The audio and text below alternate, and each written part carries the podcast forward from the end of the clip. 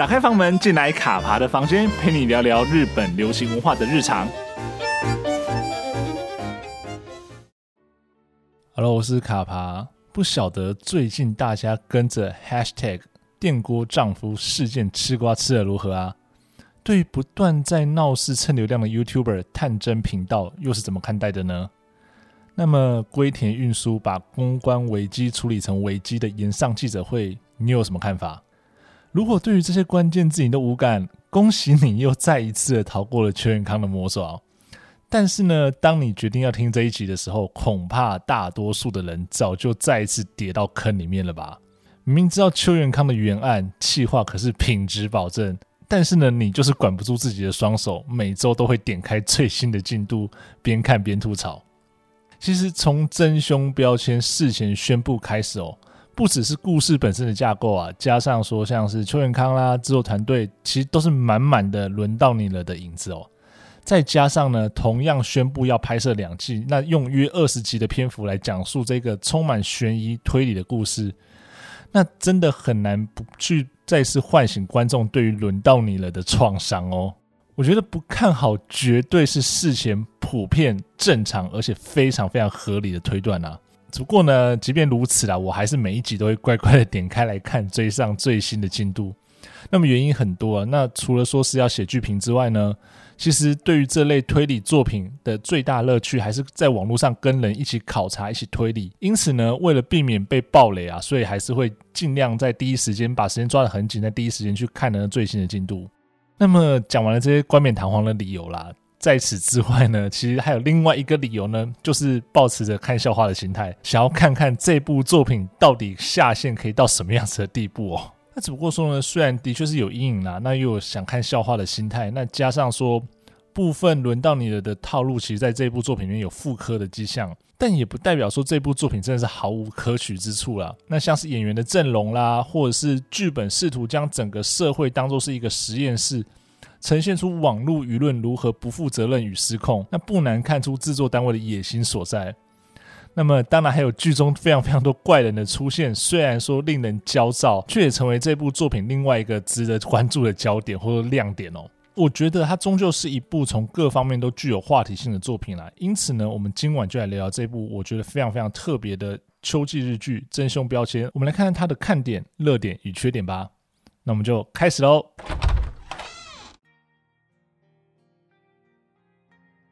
那要谈真凶标签呢，还是得从他从何而来这件事情开始说起哦。那么时间回到两年前，当时邱元康原案的《轮到你了》横空出世。它主打交换杀人的题材，吸引了大量的关注，而且在开播之初呢，就宣布要拍了两季。这件事情是让当时非常多人感到新鲜以及好奇哦。毕竟在这之前呢，日本的黄金档除了相棒这种长青的刑侦剧之外，已经非常非常久没有出现这种跨季的作品哦。而事实上呢，长达两季的轮到你了，在前半段呢，可以说是获得相当大的成功，几乎每一集都死人谜题重重。而且营造的悬疑感非常的好，公寓间住户们的交错的杀意呢，都让观众一步一步陷入这个故事之中难以自拔。然而呢，but 对，就是这个 but，当故事呢进入第二季之后呢，整体的节奏非常明显的出现了不小的问题哦，像是剧情太水啦，之前埋下的伏笔难以自圆其说啊，都成为被批评的部分哦。那特别是呢，在第二季之后呢，主要角色们的智商掉线，让副标反击篇的意义呢，不是。主角群对于凶手的反击，被反击呢，反而是一路相挺，到最后真心换绝情的观众们哦。而另外一点，许多观众不能接受的点呢，就是制作组将这部作品的真正结局，以轮到你的过去之门为题，放到串流平台 Hulu 上面哦。虽然说呢，在这之前呢，每一集都会搭配一个番外篇，那用它这个番外篇的名字叫做《房门之后》，那介绍这个公寓里面住户的故事，也是一样放在 Hulu 上面。但是呢，如果你没有看这些番外篇的话，其实并不影响到你主线剧情的理解。制作组最后居然是把结局用这种方式放到了呼噜平台上面，当然引起了不小的反弹哦。不过呢，我相信啊，不论是邱元康啊，或者是电视台的制作单位，也是没有在在意这种事情的啦。毕竟轮到你了，从话题性啊、讨论热度，甚至是最直观的收视率，几乎是两座推移。那到最后几集呢，都稳定破十。这个成绩呢，在日食这个时段而言呢，真的是有种了不起的成就。所以其实有了这样子的背景因素呢，那不管外界的评价怎么样啦，在两年之后，邱元康就再次的打开了他那深不见底的创意库房，从中端出了这个不知道会让人是惊喜还是惊吓的作品《真凶标签》。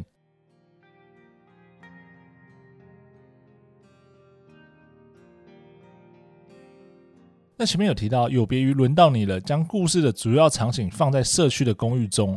真凶标签这是将格局上纲到了整个日本社会，借由一起失踪案件呢，把来自各方的恶意全部搅和在一起，让故事走向一发不可收拾哦。那在制作的方面呢，包含了轮到你了的制作人、导演全部回归。至于编剧呢，虽然从福原充则换成了高野水灯。但是呢，由于高野水灯当时他主要操刀的就是轮到你了的番外篇以及真结局的部分哦，所以呢，他也算是原班人马。当然骂归骂，很多人也担心有轮到你了的前车之鉴。而从播出一开始呢，也是一直被说，哎，剧情很水啦，张力不足，主角很烦，怪人太多。但是呢，仔细去看一下推特啊，以及日本的一些社群平台上面的搜寻，仍然可以看到不少的推理考察的风潮。那显示呢，这部作品还是有一定的话题性跟热度哦，所以看起来呢，其实很多观众可能骨子里面都还是有种 M 属性哦，即便知道呢这次可能又再次的被邱永康玩弄，被邱永康辜负，但是呢，还是忍不住每周都要点开来看。就像前面讲的啊，这个剧情呢，就像是薛定谔的猫，搞不好呢，到最后会有一种惊天大反转、出乎意料的剧情发展，谁知道呢？虽然说我觉得这可能性是接近是零啦，但是呢，我们还是继续看下去吧。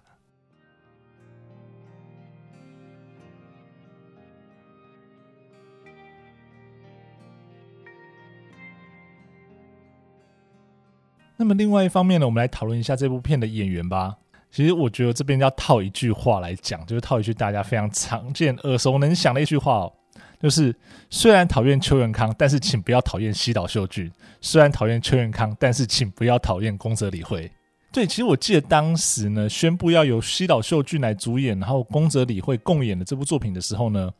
我就跟朋友聊到说，哎，西岛秀俊是不是欠秋元康钱啊？还是说？宫泽理惠跟森田康结婚之后，家庭经济状况是不是很不好啦？不然为什么什么戏不好接，偏偏要来接这个有目共睹、坚强阵容所制作的作品呢？对，当然这都是玩笑话了。不过呢，也是开播之初的一些忧心啊。因为我觉得像是西岛秀俊啊、宫泽理惠他们的演技实力，大家都是有目共睹的嘛。所以其实他们会来演这部作品，当然是会期待，但是呢，也会担心说，哎，在这样子可能。这些剧组这样荒可能会走一些荒腔走板的故事剧情的时候呢，会不会糟蹋了好的演员呢？而虽然说呢，真凶标签的主演呢是西岛秀俊，然而呢，在一开始呢，更加让我注意的选角呢是宫泽理惠，因为宫泽理惠这些年来真的已经越来越少在电视荧幕前出现哦。虽然说这几年可能有一些客串啊，但是呢，他真的没有，已经好久没有在这种民放台的黄金时段有一些常规的演出。那他上一次呢，担纲主演的时候呢，已经是二零一六年了，然后参加那个娃娃舞的制作的作品《咕咕猫二》。那在上一次主演呢，也是娃娃舞的作品，那是《咕咕猫》的一，那在二零一四年哦。那如果你要真的推算他在民放台的黄金档的常规演出，那可能又在更久之前哦。因此呢，这次宫泽理惠他点头参加演出《真凶标签》，饰演失踪的妻子这样的一个角色哦。一方面呢，让许多的影迷惊呼；那另外一方面呢，也是留下一个悬念，就是他的这个角色可能只有这样子而已吗？的这样的想法哦。至少呢，现在已经有许多的观众在猜测了，在往后的剧情中呢，宫泽理惠的角色应该会有更多的发挥，甚至说呢，可能有不少的谜题的解答都在他的身上。当然呢，也有一些日本的网友推理啊，觉得说，哎，其实这起案件可能有一部分就是他的自导自演，也不一定。所以呢，宫泽理惠呢，他不管是本人或是剧中的角色，都成了《真凶标签》这部作品吸引人的一大关键哦。那另一方面呢，主演的西岛秀俊，他在剧中的角色呢，看似是一个爱家的烂好人，那身边的朋友们都愿意助他一臂之力。但坦白说啦，我其实在现实世界最怕是这种人，因为他们常常自以为的善意呢，往往会在他们不知道的情形之下呢，变成伤害别人的恶意哦。所以我就一直会有这种感觉啊，比起那些直接对着向良临介，也就是西岛秀俊饰演的这个角色表达不满的人呢，那些呢在他面前跟他有些良好互动的人，应该对他才是抱着有深不见底恶意的人哦。而这些人呢，应该也都是呢推动整个故事的主动力。特别说像是犯人，因为我觉得像这种犯人的性格呢，他就真的是很喜欢坐在第一排，然后亲眼看着自己导的好戏哦。所以呢，也有很很多人都推断啊，在这样的情况之下，嫌疑最大的呢就是方根金子哦。他可能呢就这部作品的最大 BOSS，而他在西岛秀俊身边的这一系列行为呢，不是出于善意。而是一方面想要误导调查，那另外一方面呢，想要看着西岛秀俊这个角色痛苦万分哦。而有趣的是啊，在真凶标签的官网上面呢，每周呢都会让网友投票猜测谁是凶手。目前呢，在我们录音的这个时间点呢，已经进入了第八周。那方根金子饰演的二宫瑞穗呢，不但是唯一一个始终都没有跌入前三名的角色，而且呢，其中有四周他也是名列第一名哦。所以说呢，在这样一个怪人充斥的世界中呢，看似最温和无害的人，搞不好才最可怕的。而讲到这里呢，我们又可以再把时间拨回两年前，在轮到你的里面呢，也有出现过这样的情节哦。整出戏的 BOSS 呢，就是西野七濑饰演的黑岛沙和。那他同样呢，也都是围绕在主角身边，然后一起推理、一起探案的这样的一个角色哦。当然呢，也不是说这种套路就一定照搬啊。但是呢，就像前面讲的啊，大家都被伤害过，所以反射性的怀疑也是理所当然的哦。那我们刚刚也提到说，哎，这是一个怪人充斥的世界。我自己是觉得啊，比起轮到你的里面，一开始只有奈绪饰演的尾野干叶以强烈的怪眼风格让观众留下深刻的印象。真凶标签呢，现在看起来应该是在一开始呢就把各种的怪人全部放出来了。不论是这两集的重点角色樱井有纪饰演的邻居林田朋子呢，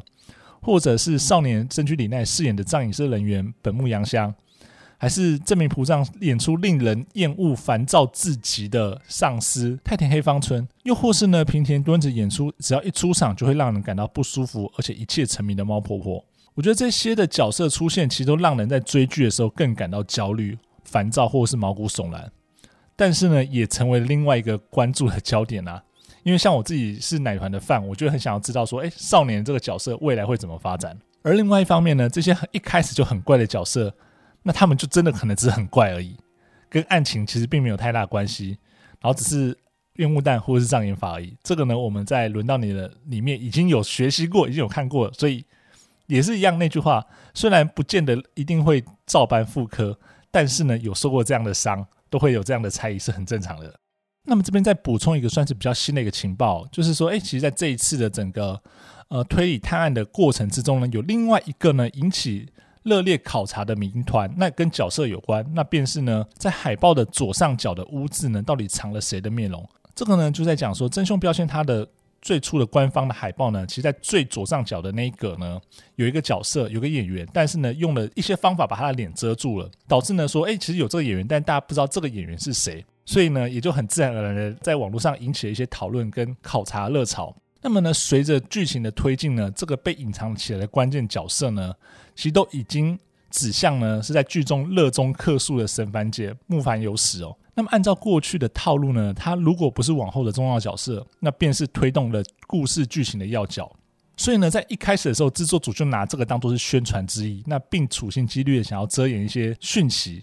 但是呢，不得不佩服日本网友们如同东京双煞一般的敏锐，在第一集播出。呃，神番姐第一次打电话来的时候呢，就有人听出了她的声音到底是谁。然后随后呢，电视台也不知道是无意呢还是蓄意，在公开场合呢贴出了完整版的海报。虽然说很快就被撤掉了，但是完整版海报的图片其实已在网络上面流传了。讲了这么多，这个被隐藏起来的演员呢，就是香里奈。而这是他继去年呢《恋爱可以持续天长地久》之后呢，再次演出的电视剧作品哦。那他当时呢，在《口语之子》里面演出的呢，就是佐藤健的姐姐这样的一个角色。虽然说呢，他目前呢在真凶标签里面呢，除了声音之外呢，就只有一些没有露脸的片段。不过呢，看起来呢，在这个怪人横行的世界之中呢，他也是另一个会让人焦虑、烦躁或毛骨悚然的存在。虽然说已经破梗了啦，但是呢，仔细想想，光是能够引起这样的考察与讨论，那这大概就是邱元康跟制作组他们最大的目的了。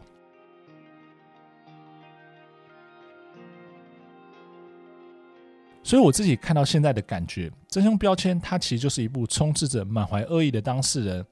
还有吃瓜不嫌事大的旁观者，跟好心做坏事的无辜者全部搅和在一起，让事件一发不可收拾。那么故事中呢，每个人没有说出的那个部分呢，搞不好才是串联起故事真实样貌的关键。而这边讲的每个人，当然也都包含了主角向良临介本人哦。只不过呢，一发不可收拾的恐怕不只是阴谋本身哦，还有好好的说完一个故事这件事情。毕竟悬疑的故事终究是要吸引人的。但是呢，在长达两季的时间内呢，到底有没有办法好好的说完这故事呢？在推进主线的同时，要应付四处冒出来的支线。在营造这潭深不见底池水的同时，又要赋予足够符合逻辑的浮木，让人牢牢抓住，才能避免让 flag 真的成为 flag。你有在追真凶标签吗？你们觉得犯人是谁？在下面留言一起推理吧。喜欢今天的节目吗？如果喜欢的话，不要吝啬你的喜欢，五星好评加订阅。如果想要听什么样的内容，什么样的故事，都欢迎留言让我知道哦。那么卡帕的房间，下周见喽，拜拜。